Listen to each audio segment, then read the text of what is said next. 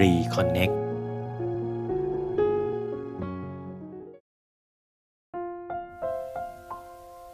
ก่อนเข้าสู่การฝึกฝนในวันที่สองเรื่องการคร่ำครวญส่วนตัว ให้เราเตรียมสมุดบันทึก ปากกา และพระคัมภีร์ ซึ่งในวันนี้เราจะใช้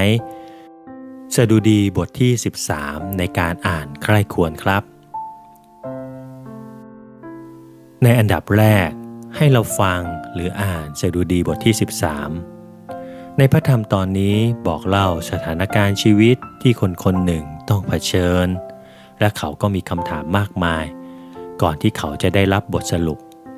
หลังจากฟังหรืออ่านแล้ว ให้เราได้มีโอกาส คิดไตรตรองผ่านคำถามที่จะตามมานะครับ สดุดีบทที่ 13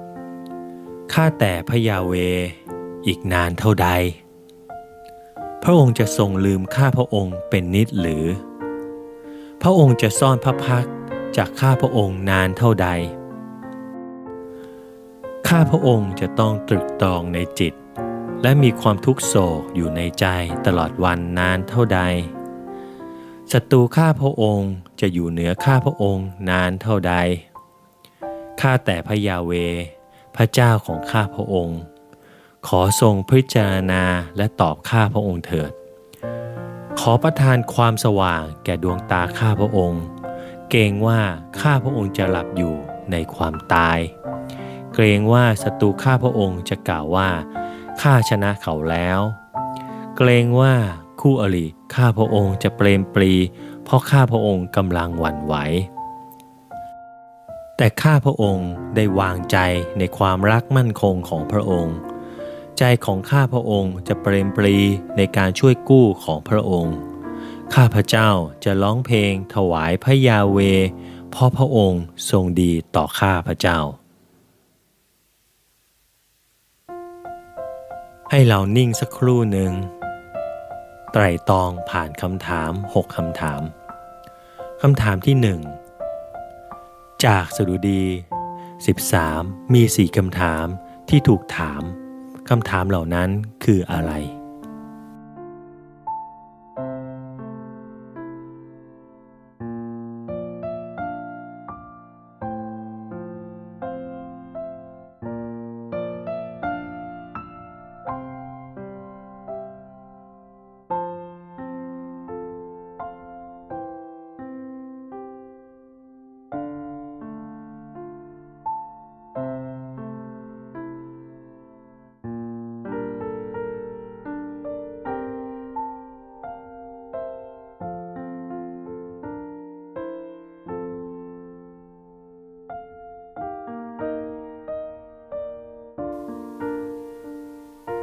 คำถามที่สอง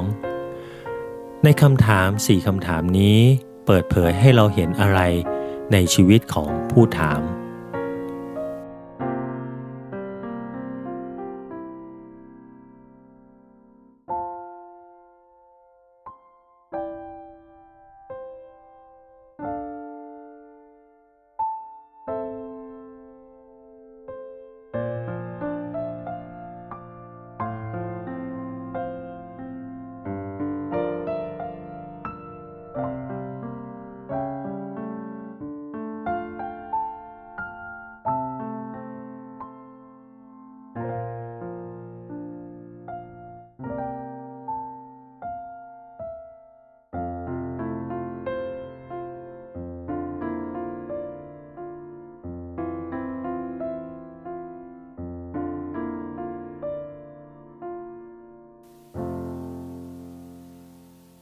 คำถามที่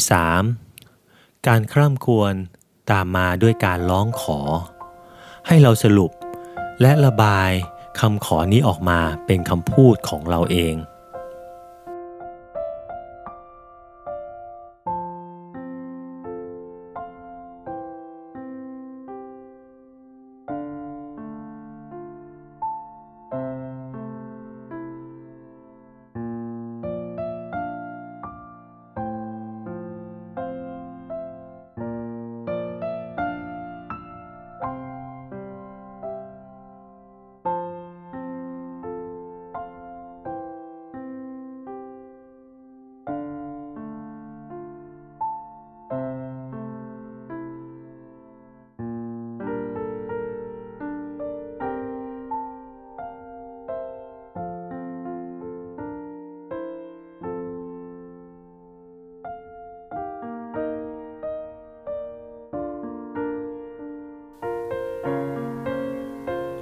คำถามที่ 4 ในข้อที่ 5 มีการเปลี่ยนแปลงในสดุดีบทนี้ อะไรที่ถูกเปลี่ยนไป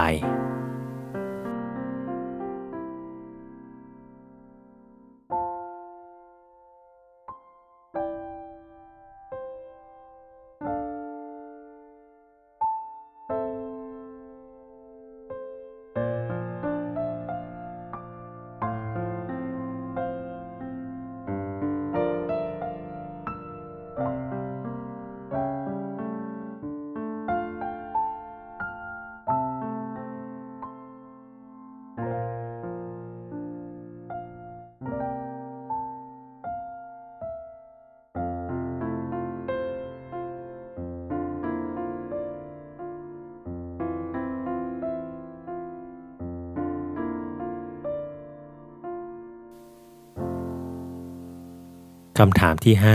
5 สดุดีบทนี้จบลงด้วยการสรรเสริญ เราอธิบายเหตุการณ์ที่เกิดขึ้นได้อย่างไร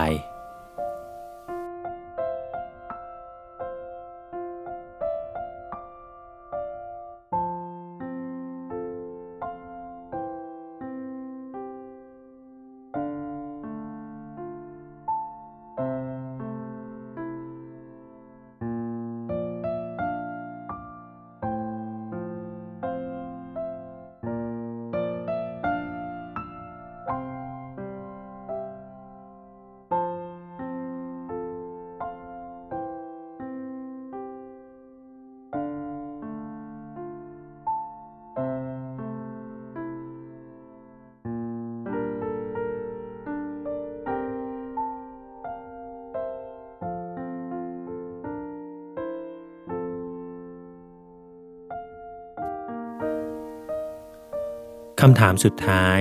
เราเห็นแบบแผนในสดุดีแห่งการข้ามควรหรือไม่ เราสามารถอธิบายขั้นตอนเหล่านี้ออกมาเป็นคำพูดของเราเองได้อย่างไร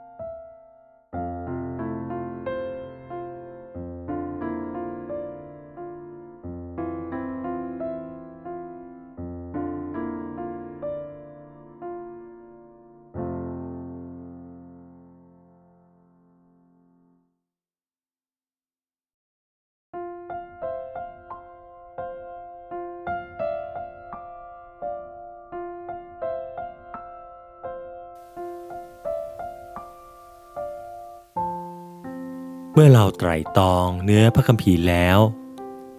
ในขั้นต่อไปให้เราสะท้อนเข้าไปในชีวิตของเราเอง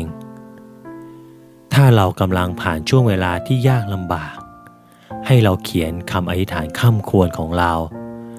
ตามแบบอย่างของบรูกแมนคือการลองขอ และการสรรเสริญ ใช้เวลานี้กับองค์พระผู้เป็นเจ้า